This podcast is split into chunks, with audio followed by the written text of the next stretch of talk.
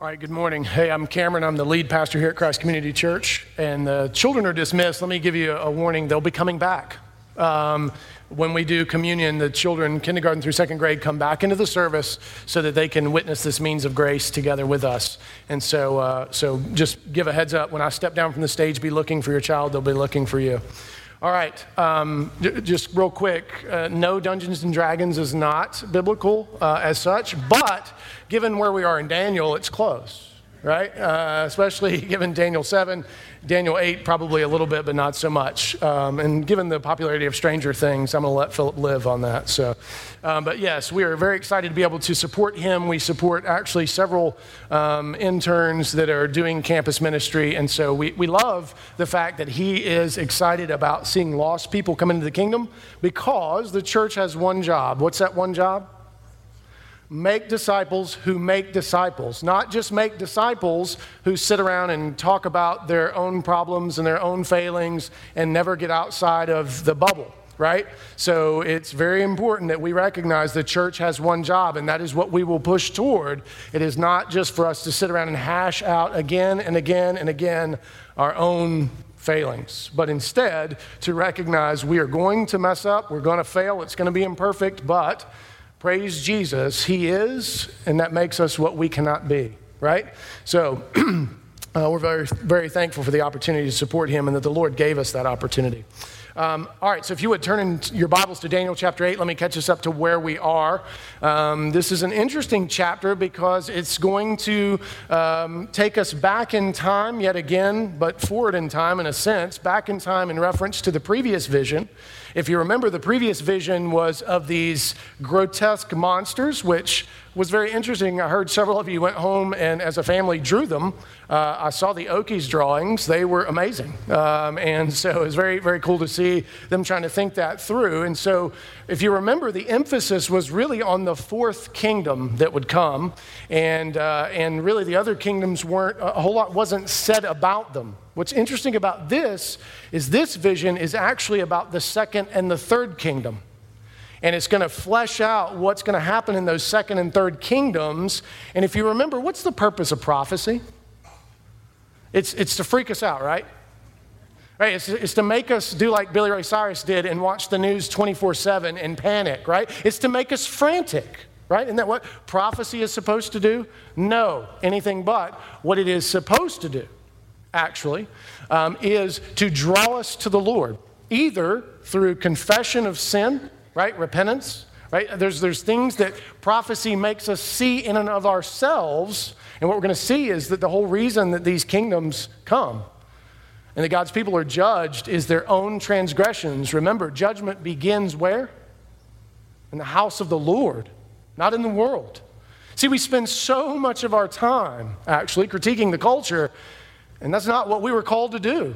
They don't understand. There's no rubric for the world to actually understand what it is we're even talking about. And we waste our breath a lot of times in these overwrought critiques of the world doing what it was going to do and supposed to do given its fallenness.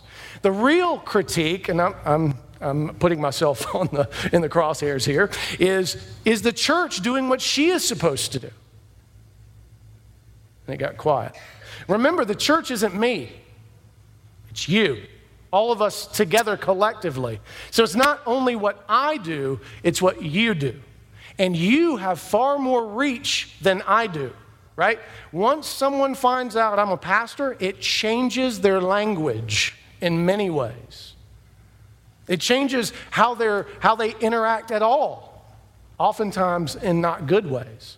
Whereas you have far more ability to engage and reach and, and be in relationship because they're not pretending to be something that they think that I need them to be, which I find fascinating. And so, um, so it's, it's, it's important that we remember that prophecy is instead to draw us to repentance. It is also to comfort us, right? To let us know, yes, difficult things will come. But the Lord is sovereign and He is faithful and He will protect His people and He will decide how far things can go. That's incredibly important for us. I, I heard from many of you last week said that, man, that was, that was a heavy sermon. Well, this one won't be much lighter, I'm sorry, but we do have communion at the end, which will be sweet to us. We really should have probably did an impromptu communion last week to make sure nobody would jump off the ledge. But it is important that we remember this heaviness is the story. Right? Our salvation was made necessary through the brutal crucifixion of an innocent man, who we take very lightly, by the way.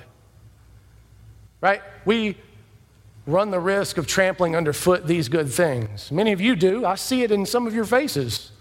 Uh, some of you who are young, you need to be very careful about how lightly you take this. You do. You need to be very careful about how much you dismiss this as if you think you have an eternity to blow. You don't. And it's very important that you pay attention to the word of the Lord, not necessarily even me and what I have to say, but that you are checking yourself against the Word of God and having the Spirit move in you. It is easy when you're young to think, and my birthday's coming up, so I'm obviously like morbidly reflective all of a sudden. Uh, I'm drawing nigh to 50. It's only 40, it's only a pair of fours, but 50 just feels so close. It feels half over. Um, and so, so I have reflected a lot this week for some reason on this idea of how we just waste time and how we waste our lives and how we waste our bodies as if we could just up and recover. No, you don't, you don't recover, do you? For those of you who've sinned long in tooth, red in claw,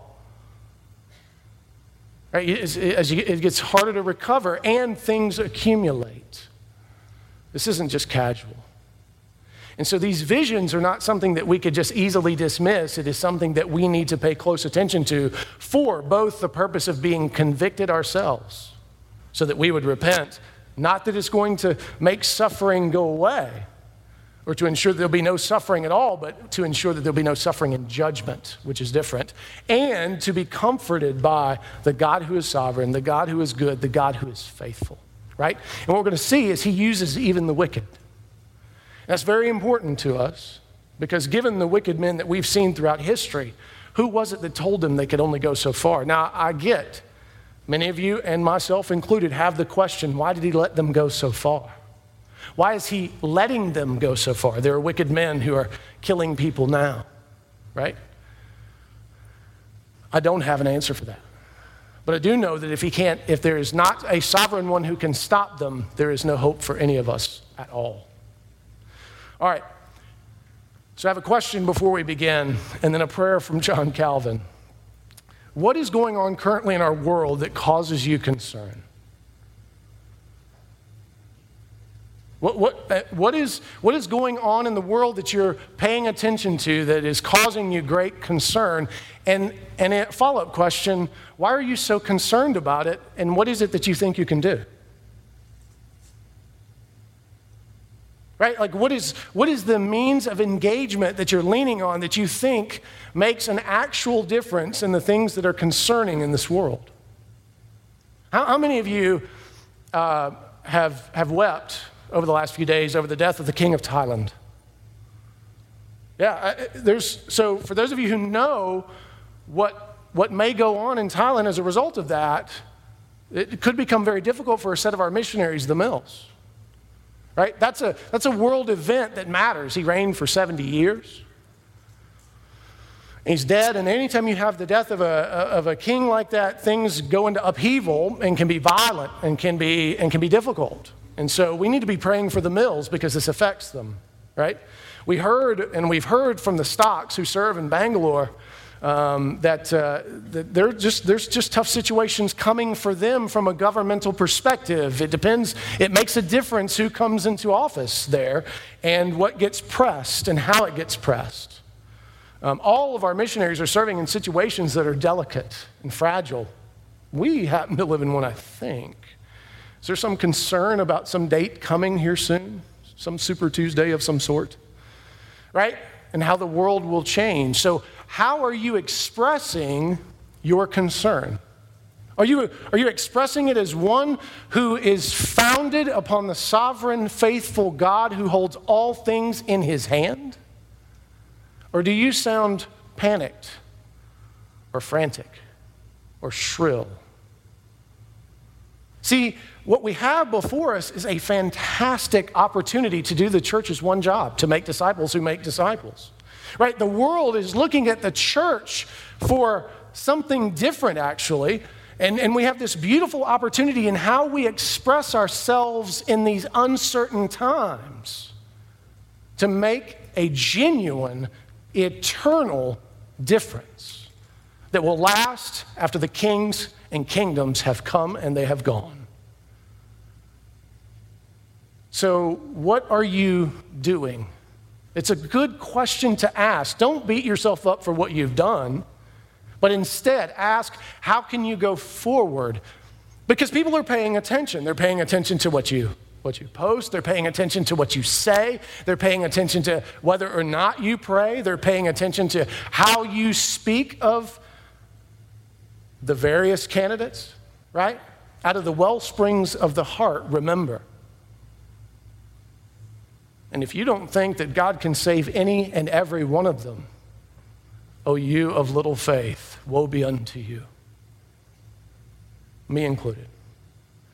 So, we ought to be a people of great prayer during these very uncertain times. We ought to be a people of great confidence during these uncertain times because of what the Bible says about God and his love for his people and how he works in history. This is not beyond him. This hasn't gotten out of control. He hasn't grown bored or tired of us at all. In fact, he's calling the church to do what she's always been called to do throughout history. Right? You, you cannot be paying attention to the modern church and not recognize we have grown very, very complacent on a lot of issues from racial reconciliation to gender, how we treat people who struggle with same sex attraction, how we treat any and everybody who is different from us. We, at times, clearly display that we just don't get it.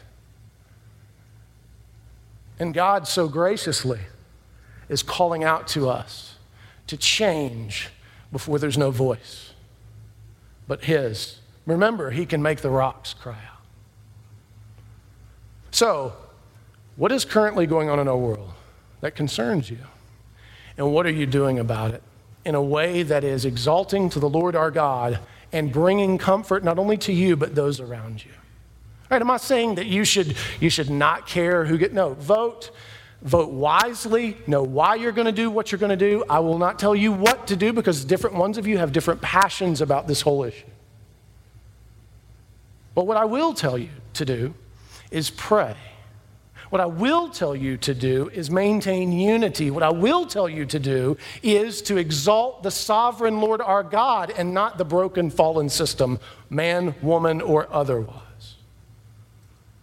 Listen to what Calvin says, and as, as, this is a prayer that he wrote for his sermons on Daniel 8, 2 through 7. I love these words, and they were very comforting to me this week as I prepared this sermon. He says, When the land through which we are on pilgrimage, let me pause right there. Is this world our home? No. It actually isn't. Uh, it's the new heavens, the new earth that will be our home. We are citizens of a far country, a better country, right? That doesn't mean we don't care about this one. That just means we care different. It means we care with a completely different confidence.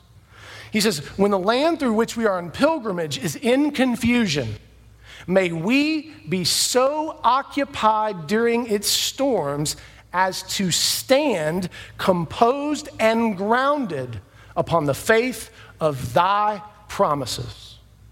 Until, having discharged our warfare, we are gathered together into that happy rest where we shall enjoy the fruit of our victory in Christ Jesus our Lord Amen. Well said, John Calvin. Well said. And would this would be something we would pray just this week. I, I, would encourage you, even this Sabbath day, take this prayer, walk through it with your family, think it through. There's a lot in there. So as we approach Daniel 8, may that be our prayer because what Daniel's going to hear is that, yes, the fourth beast kingdom or the fourth kingdom is going to be the worst there is a tremendous amount of suffering that will happen in between. In fact, it's going to be phenomenal and overwhelming to the people of God. And so, what, what Daniel, the book of Daniel has been showing us is the first six chapters, if you, if you think about it from the narrative perspective, gave us the, the, the perspective of what it looked like to live under that first kingdom.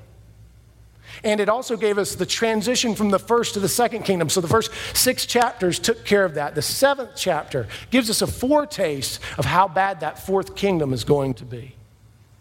And now he's going to step back and show us what the second and the third kingdom, what life in those kingdoms looks like and will look like for the people of God. And it's frightening indeed. In fact, it leaves Daniel utterly shaken, such that he says, I don't even understand what to think about this. He will not be the one who has to live through it, though.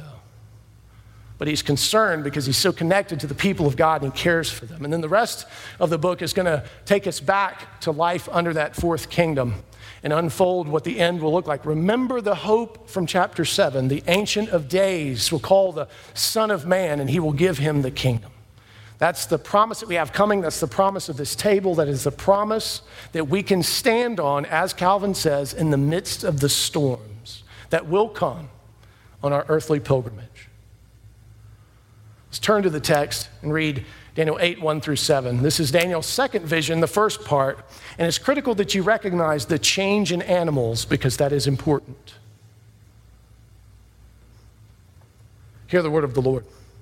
In the third year of the reign of King Belshazzar, a vision appeared to me, Daniel, after that which appeared to me at the first.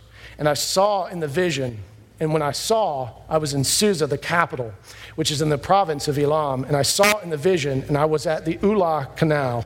I raised my eyes and saw, and behold, a ram standing on the bank of the canal. It had two horns, and both horns were high, but one was higher than the other. And the higher one came up last. I saw the ram charging westward and northward and southward.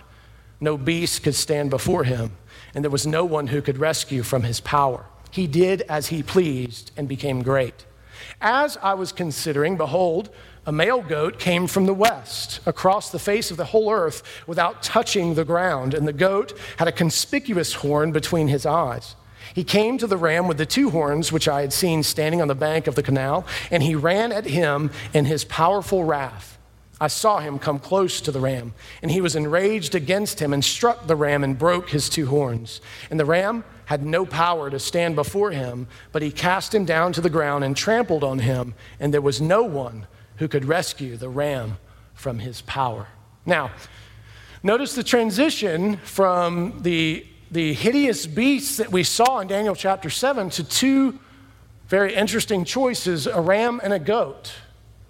Now, why would the Lord choose to show Daniel a ram and a goat in reference to these kingdoms in this vision? Those are sacrificial animals. Those are animals who don't get to decide what it is they will do. Ultimately, they, those are animals that are in the Redeemer's hands. That's, a, that's a, something for Daniel to recognize straight away and a comfort to the people is they will not be able to decide what they want to do when they want to do it, although they are incredibly powerful. Now, how we know who these two kingdoms are is later on, Gabriel is going to tell Daniel that the, the ram with the two uh, uneven horns, that's the Medo Persian kingdom. And then the goat who comes with the one horn and then the four horns, which we'll see in just a minute, and the little horn who's going to rise out of that, that is the kingdom of Greece. And so we, we already know who they are. That's the second and third kingdom. That's how it follows. You had Babylon, who was overthrown by the Medo Persians, and the Medo Persians will be overthrown by Greece. And then later, Greece will be overthrown. Kingdoms will rise and kingdoms will fall, but the word of the Lord remains forever. And so, in this vision, what Daniel is being shown is this transition from one kingdom to the next, which is interesting because in the midst of these transitions, the people of God will actually return from exile. They will actually rebuild the temple. There will be a time for them yet again in the promised land. So, this is an interesting vision indeed because it overlaps all of that. And so, it's very troubling because it, it makes Daniel to wonder what is the future. But again, because these are sacrificial animals, and there's a fourth kingdom coming, and there's a king who is coming. This is not the end, but the reason that he's given this vision is so that the people of God could endure under the suffering that is coming. Because this world, make no mistake, hates every aspect of who and what God is, which means they hate every aspect of you, the image bearer, and you who display his glory in any way, shape, or form. You are hated. But you are not called to return that hate because those who hate you bear what? Same image. And we should be calling them out. The reason that the Lord tarries, that these kingdoms rise and fall, is so that the family would grow bigger. And it does, because God is faithful. He's unwilling to let his people perish. And that should cause us to say amen, because God is good. So, listen to what Dale Ralph Davis says about this passage. He says, These are times of conquest and upheaval and demise. Nations seem to be both furious and fragile. And this is where the people of God have to live. This history is their address. See, you are here in the United States of America during this season because God is sovereign. This is you, your address, people of God. And how will you deal with what you see as upheaval and demise, right? Uh, there's the threat of an even greater Cold War coming. Uh, it was interesting to me. I was watching the news, and, and uh, I don't know why you would want to tell Russia you're going to launch a cyber attack, but apparently that's what we've done. And Biden was like, hey, we're sending them a message. Yeah, but they know it's coming. So, like, what do we do? Like, uh, this is very interesting to me. So, it's a very interesting time. We have enemies on all sides. The whole Syria issue is an absolute just, just wreck of a situation.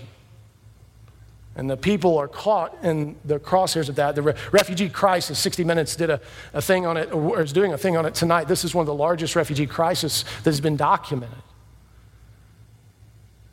And think about, think about what's going on uh, in Afghanistan, where nations, these great powers, have risen against these little people of the hills of Afghanistan, and we can't seem to figure it out. We Can't seem to do anything with them. It's still as broken as when we started. So we live in a time of great demise and nations raging against nations and upheaval. And the threat seems greater than it's ever been, but no, it's not. It's as great as it always was. And God is as faithful as He's always been, and He always is, and He always will be. Remember what we read from, this is why we've been reading Revelation 1. The one who is, and who was, and who is to come, because He spans the totality of history. Notice that these nations are colliding with one another because he said so. So, are you praying for the leaders and the circumstances involved in the things that you are concerned about that are going on in this world? I'm not saying praying for their destruction, but their salvation, which is greater than their destruction. Do you have any idea? Like, I, I know we, we, we if we're honest, we don't believe this can happen. But do you have any idea if, if before the next debate, which I think is on Wednesday, is that right? I'm sure some of you have your calendars marked. Uh, I don't. Uh, but, uh, but what would happen if they both converted before Wednesday and they had a genuine, earth shaking repentance? And they came together and say, hey, listen, this, all this debate stuff is just a waste of time. We, want, we, we just want to honor the Lord our God. We'd drug test both of them. Right? I mean, we would be so suspicious. We'd be like, oh, no, I've seen this before. Right? That's, that's we're so cynical. What has made us so cynical? When God has been so faithful, I am numbered among you cynics. But why? Why are we so cynical when God has been so faithful? We've seen him redeem Nebuchadnezzar.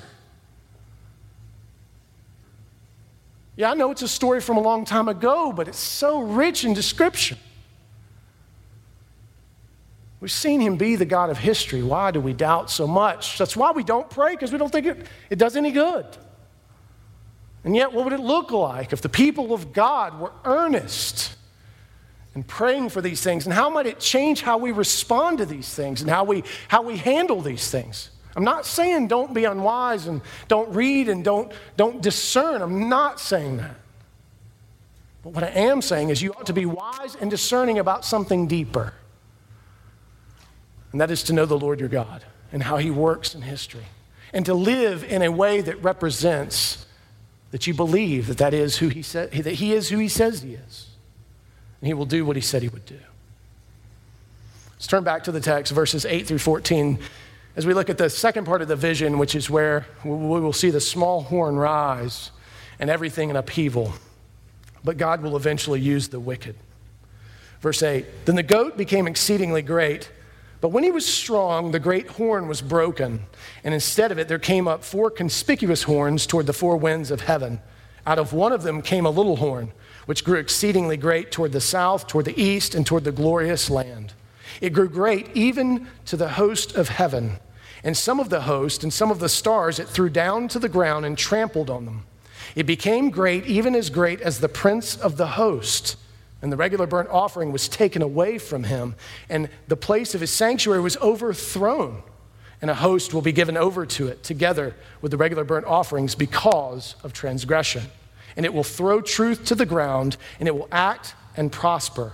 Then I heard a holy one speaking, and another holy one said to the one who spoke, For how long is the vision concerning the regular burnt offering, the transgression that makes desolate?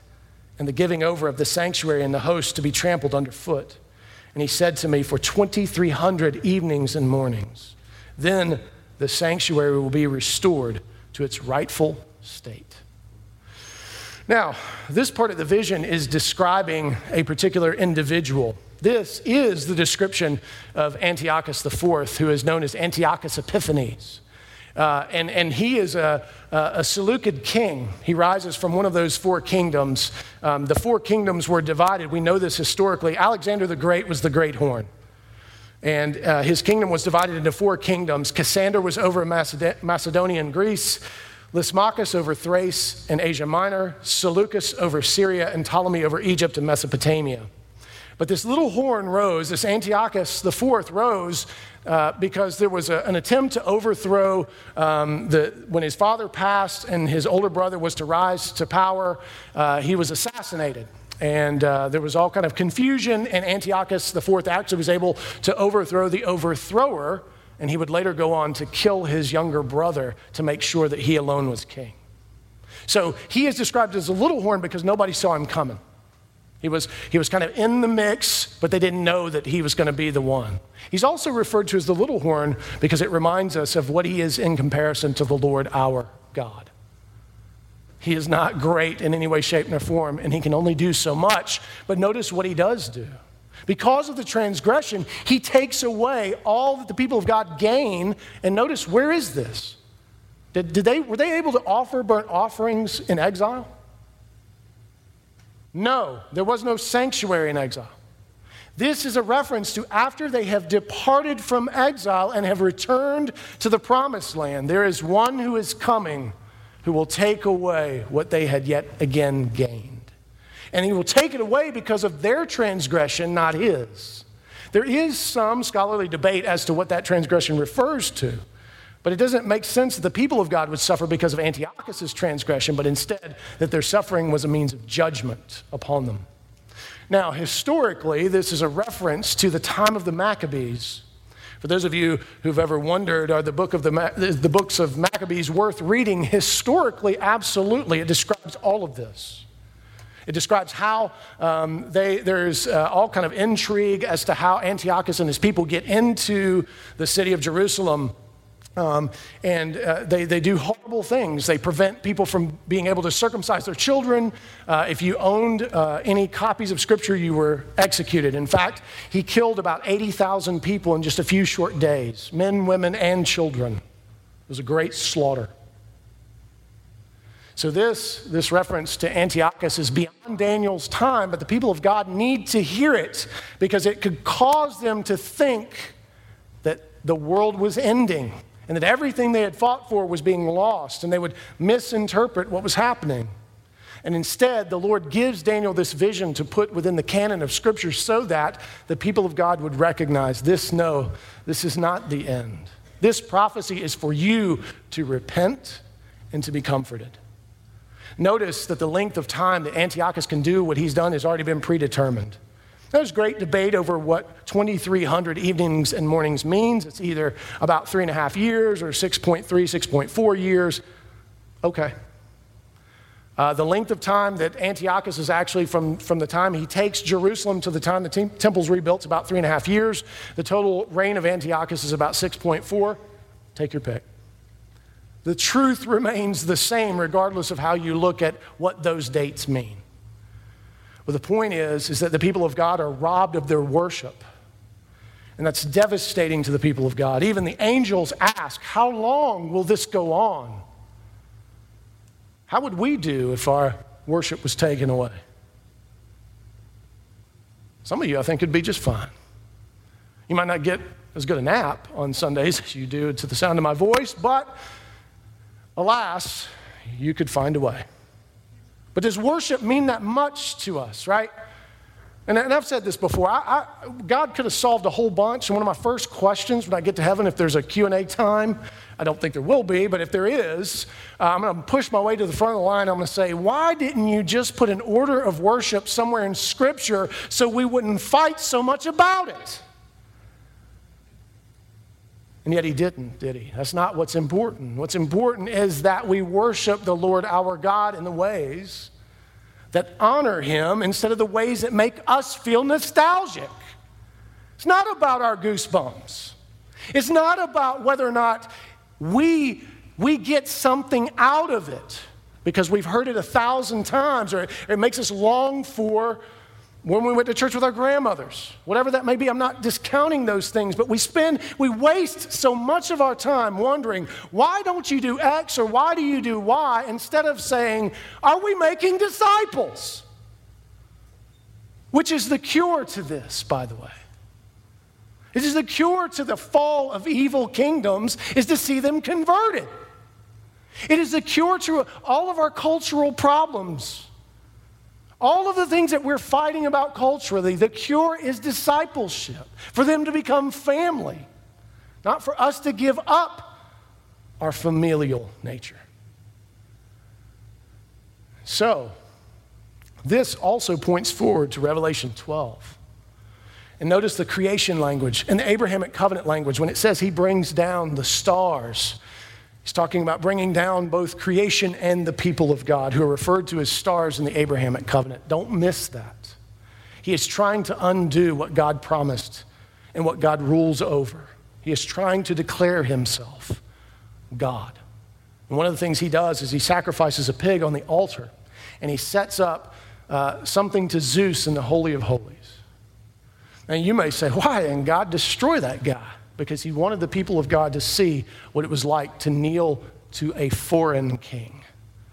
If this is what you want, if, this is, if, if the worship that you have is not good enough for you, then you can have that. And so God is sovereign over even these things because, as it says, and should be a great comfort to us, the sanctuary shall be restored to its rightful state in history that happened in about 165, 164 BC when the Maccabees took it back over. And this is what is celebrated on December 25th for the Jew at the Feast of Dedication or Hanukkah, is the restoration of the temple. They still celebrate this, by the way. Ian Duguid speaks to this, and it's worth us hearing. The rise and fall of these real historical nations, predicted accurately centuries ahead of time by the Lord through his prophets, remind us clearly who is directing the course of history. Earthly thrones and dominions come and go in a ceaseless round, only the kingdom of God is forever. Only, only the kingdom of God is forever. Not this nation, not that nation, not those nations. And yet, what will we do, the people of God, if it changes, the circumstances change? Like I said, if we can't, if we can't get our pumpkin spice lattes, are we going to be okay? I'm talking to me, by the way. I'm the guy who orders that stuff. And I say it boldly every time, like, I'll take a grande pumpkin spice latte. It doesn't sound any stronger than, than what it just sounded like, right? Are we going to be okay with not being able to do all of the things that we think are, are foregone freedom conclusions? Will we hold God hostage because He doesn't give us what it is we think we need when He has given us all that we needed in Christ? When He's given us all that we needed in the church and the fellowship of the saints, He's given us all that we've needed in the table and in the font. what will we do? Has God ever used sinful circumstances or someone who doesn't believe to discipline you? He has me. When I just started at the Macon Rescue Mission, um, my mindset was, hey, we're going to go in and we're going to make friends and we're going to, you know, I mean, we're going to we're going to preach the gospel and if necessary, we'll use words, which is in, dumb, by the way. And Francis of Assisi never said that.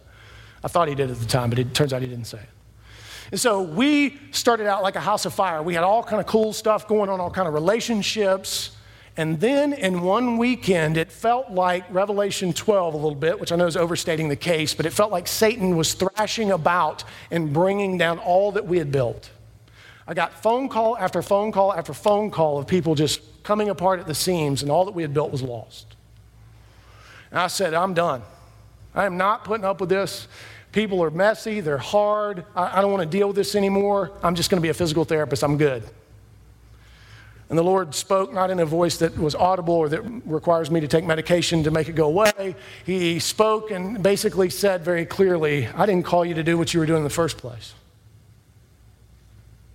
I called you to preach the gospel to uh, people who are perishing, not go and be their buddy and basically act like their sin is okay and that it's, it's just not as bad as it seems. And so I said, okay. And he said, No, you're not going to be just a physical therapist. Now go and do what I called you to do. So went back to the rescue mission, started preaching through books of the Bible. And I'd love to tell you that massive revival broke out. No, it didn't. But we actually saw fruit that has lasted even unto now.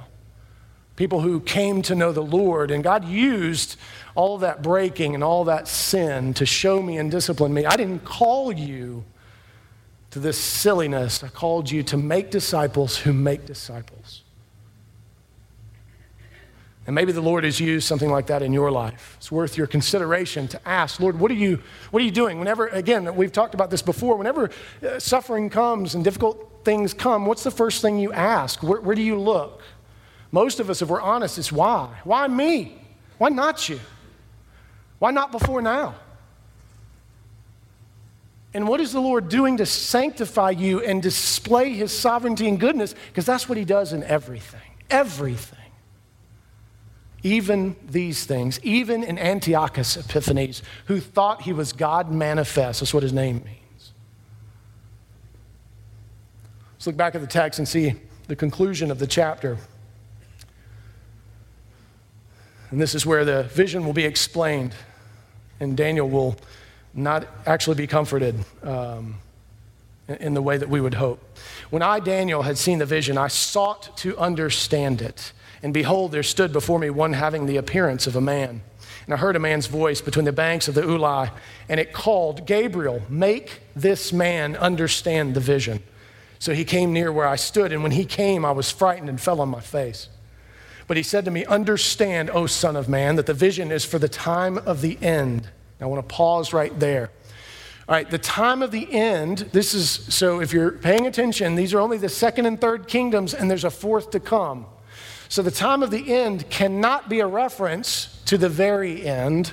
What he's referring to is the end of the theocracy of Israel.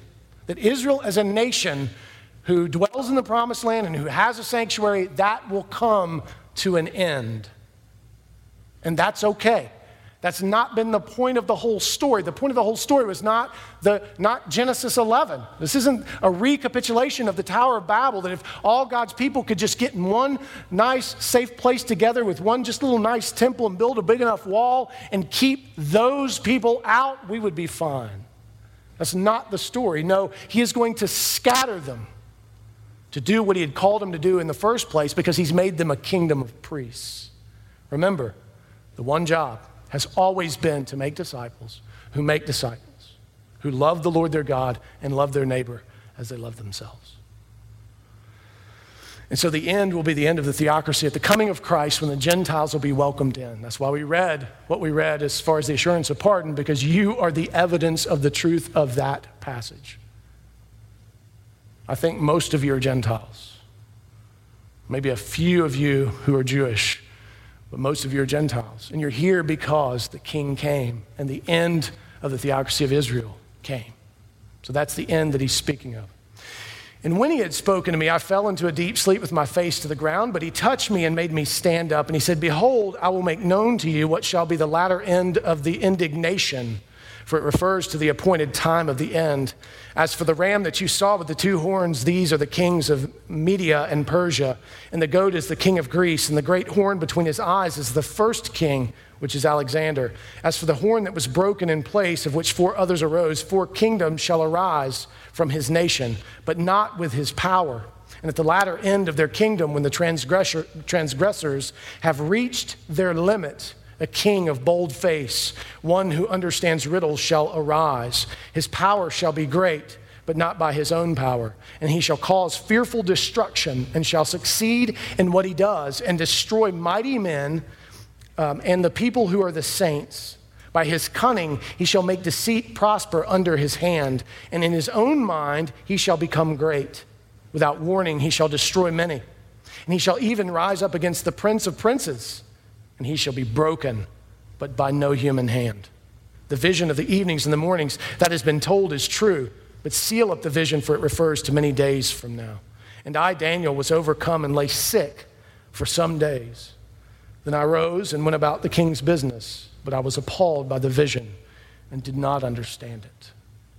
So, again, this is where Gabriel fleshes this out for Daniel as to who these kingdoms are. And notice what he says about what Antiochus Epiphanes is going to be able to do. He's going to be able to kill the saints and the mighty men. And he will think he's great in his own mind. I love that the scripture says that. In his own mind, he will think he is great. But he is but the little horn who will die by no human hand. If history is correct, Antiochus Epiphanes died of a disease. It's described in Maccabees and it's confirmed in other places, but basically it comes down to he had a fire in his bowels. Sounds terrible. And it was by no human hand. The Lord, our God, struck him down. And so, here again, we have the confirmation that though the times can grow dark, the Lord is still sovereign. He is still in control and he still decides. And notice Daniel's response. He is shook. He is shook because he loves the people of God and he doesn't want them to suffer. And we too should join in praying for those who are suffering all over this world. If you're keeping up with the news at all, um, a number of native Christian missionaries were slaughtered by ISIS not too long ago. Um, in fact, uh, one of them um, it was a, the local pastor, his son was killed in front of his eyes, and then he was killed. And so there's, there's many stories that, that we just almost find hard to believe. And yet we are quartered safe, so we think. And so it's important that we join in praying for the church as a whole because she suffers in many places. And we should care about the missionaries that we support and we should keep up with them and pray for them. This is a, a plea that you would grow in praying for those who are seeking to make disciples who make disciples in difficult places. But know that, that even though Daniel is shook, this is not the end of the story. In fact, his shaking is going to lead him into a prayer in Daniel 9, which we'll see next week, of repentance we will see what prophecy ought to produce in us in Daniel chapter 9. Brian Chapell says this about this particular passage. He says, in, this, in his humanity, Daniel blanches at the suffering of a broken world and sinful people, but with his understanding of his God's ultimate triumph, Daniel deals with the day of evil without losing his faith. In fact, knowledge of the evil on earth that must be faced makes Daniel even more intent on understanding the God of eternity and also explains the prophet's coming vision. So, the evil that Daniel encounters makes him want to lean deeper into to discover who God is, more of his sovereignty, more of his faithfulness, and not recoil, pull away. How is your faith affected by the suffering of a broken world and sinful people? How does it affect you, some of the stories that you read? How does it affect you, some of the news that you hear? How, do, how are you affected? Are you, are you drawn further into the mystery of who God is? Are you drawn to want to know more of who He is? Or does it cause you to want to draw back? Which direction do you run? This is not just about when we sin, but it's when we're afraid. And what drives you to seek to understand God and His Word better? Right? We, we, we, again, we act as if we, uh, and this is grown ups too, we act as if we have an eternity to spend Our devotional lives, our prayer lives are just evidence of how casual we are about all this stuff. Woe be unto us to be casual about matters of life and death. I know this is heavy. I know you could go to a church up the street and they'll tell you you're going to heaven if, and you can do whatever you want. I get it. If that's what you want, then go. But I will not preach that because I don't think that it's consistent with the word. I know this weighs on us. Those of you who have children who are coming up in the world, you, you've wrestled with what I said last week, and Robbie said it, by the way. Be mad at him, all right? He's the one who told me that stuff about dying in jail and dying as martyrs. I hope that guy's wrong. But I want you to know that in some places in the world, it's already happening. That timeline has already, is already to the end. And so we, the people of God, have got to cling to something. We've got to stand upon some firm foundation, and we cannot continue to act as if these things aren't happening. We cannot continue to pretend that there's, there's nothing that we are supposed to do. We cannot continue to let time go by when it is a matter of life and death for so many. Daniel 8 teaches us three things kings and kingdoms are but instruments in God's hands for his glory. Remember that. Two, God uses the wicked to discipline his people. Three, God is sovereign over and specifically at work in the midst of history. You've got to believe that. Otherwise, you'll be swept away in despair. Listen to what Sinclair Ferguson says. He says, We know that God will bring history to a conclusion. It has direction and purpose that is fully revealed in Christ. With such confidence, we can speak boldly and plainly to the darkness and something that those apart from God do not know or understand. God rules history in righteousness. We, the people of God, are called to speak into the darkness. We, the people of God, are called to be ambassadors of reconciliation. We, the people of God, are called to represent Him in a fallen world. You get that, right? So, how are we doing that? Again, we always want to measure ourselves against the superstars, right?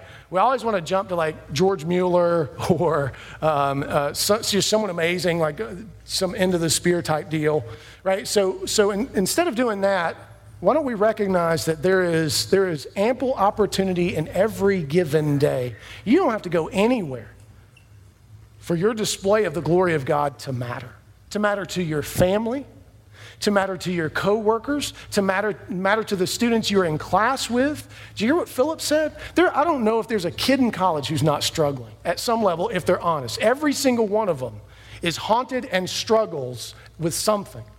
I don't know of a human being that's gotten out of college that isn't haunted or struggles with something.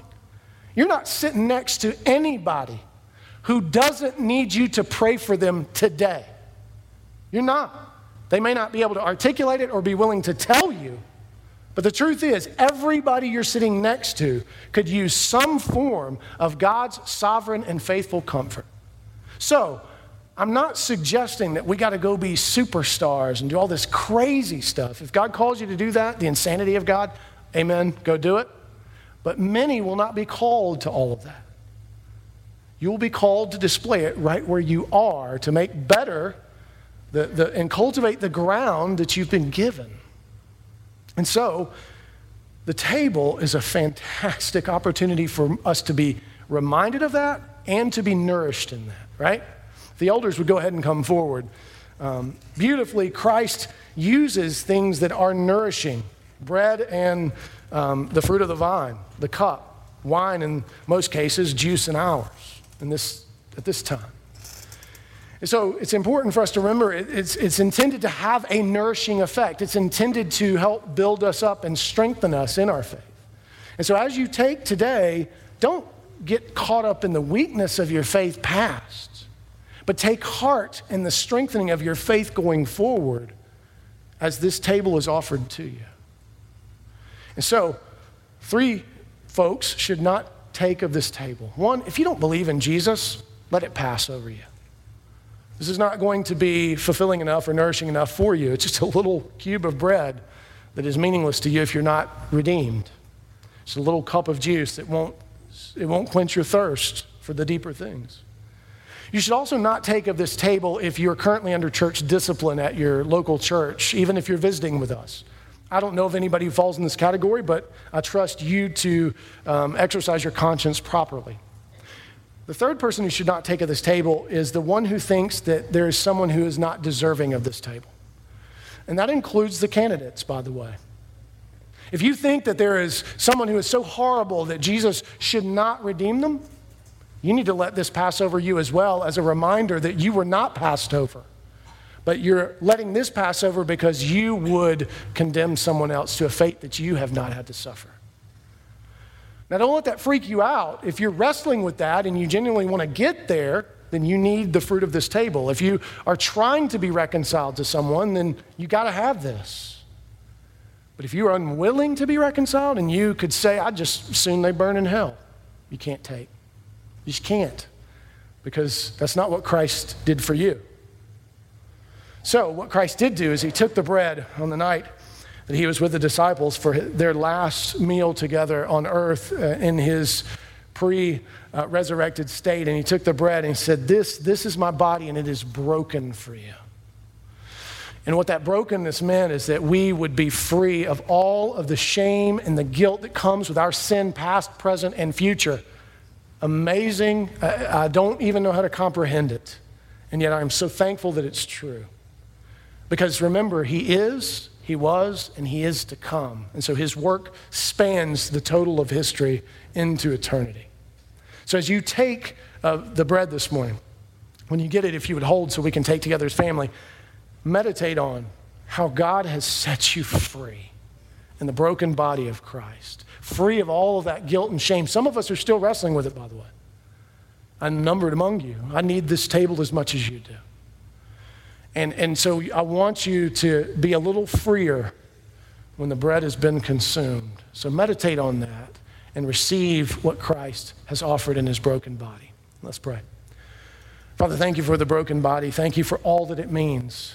Thank you for its incomprehensibility at some level. Thank you for its eternal work on our guilt and on your wrath.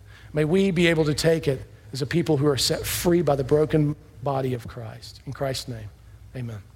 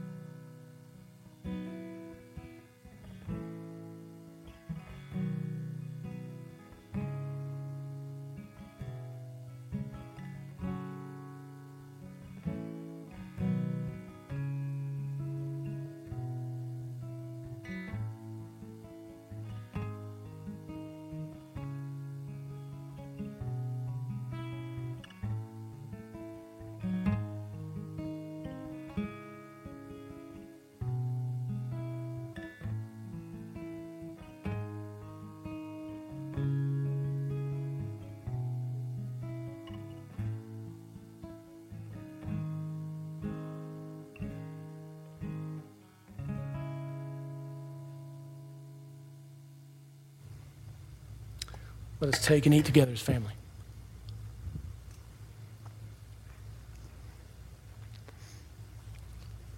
In the same way, Christ took the cup and he raised it and he said, This, this is my blood spilled for you. This is the, the blood of the new covenant.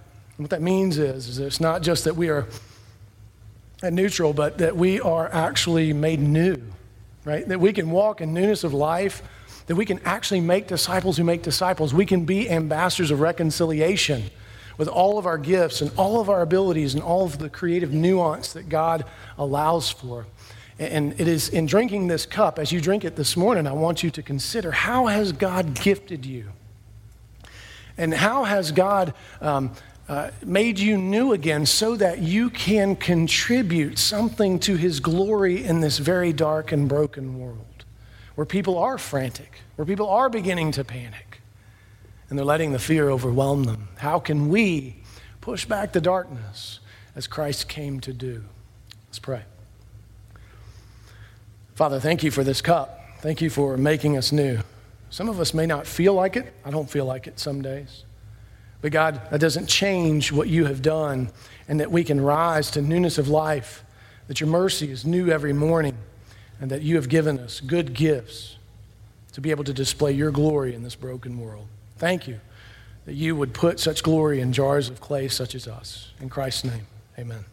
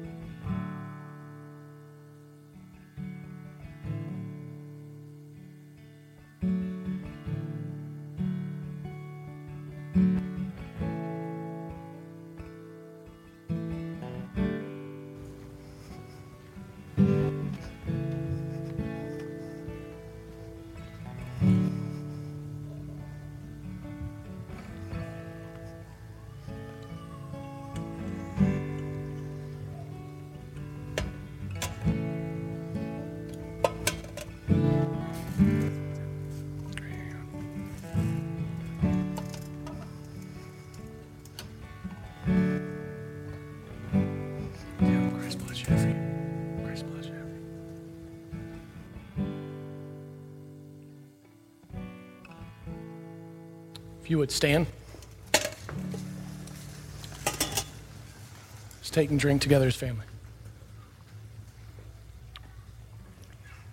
We have one more song and then the benediction.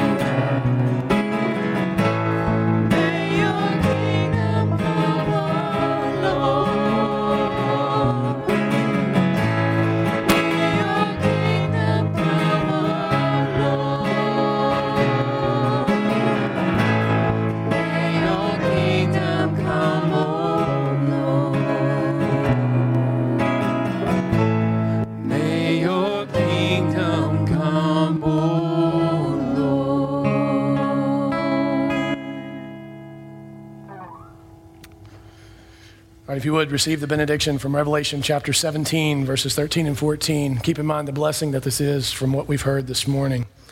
These are of one mind, and they hand over their power and authority to the beast. They will make war on the Lamb, and the Lamb will conquer them. For he is Lord of lords and King of kings, and those with him are called and chosen and faithful.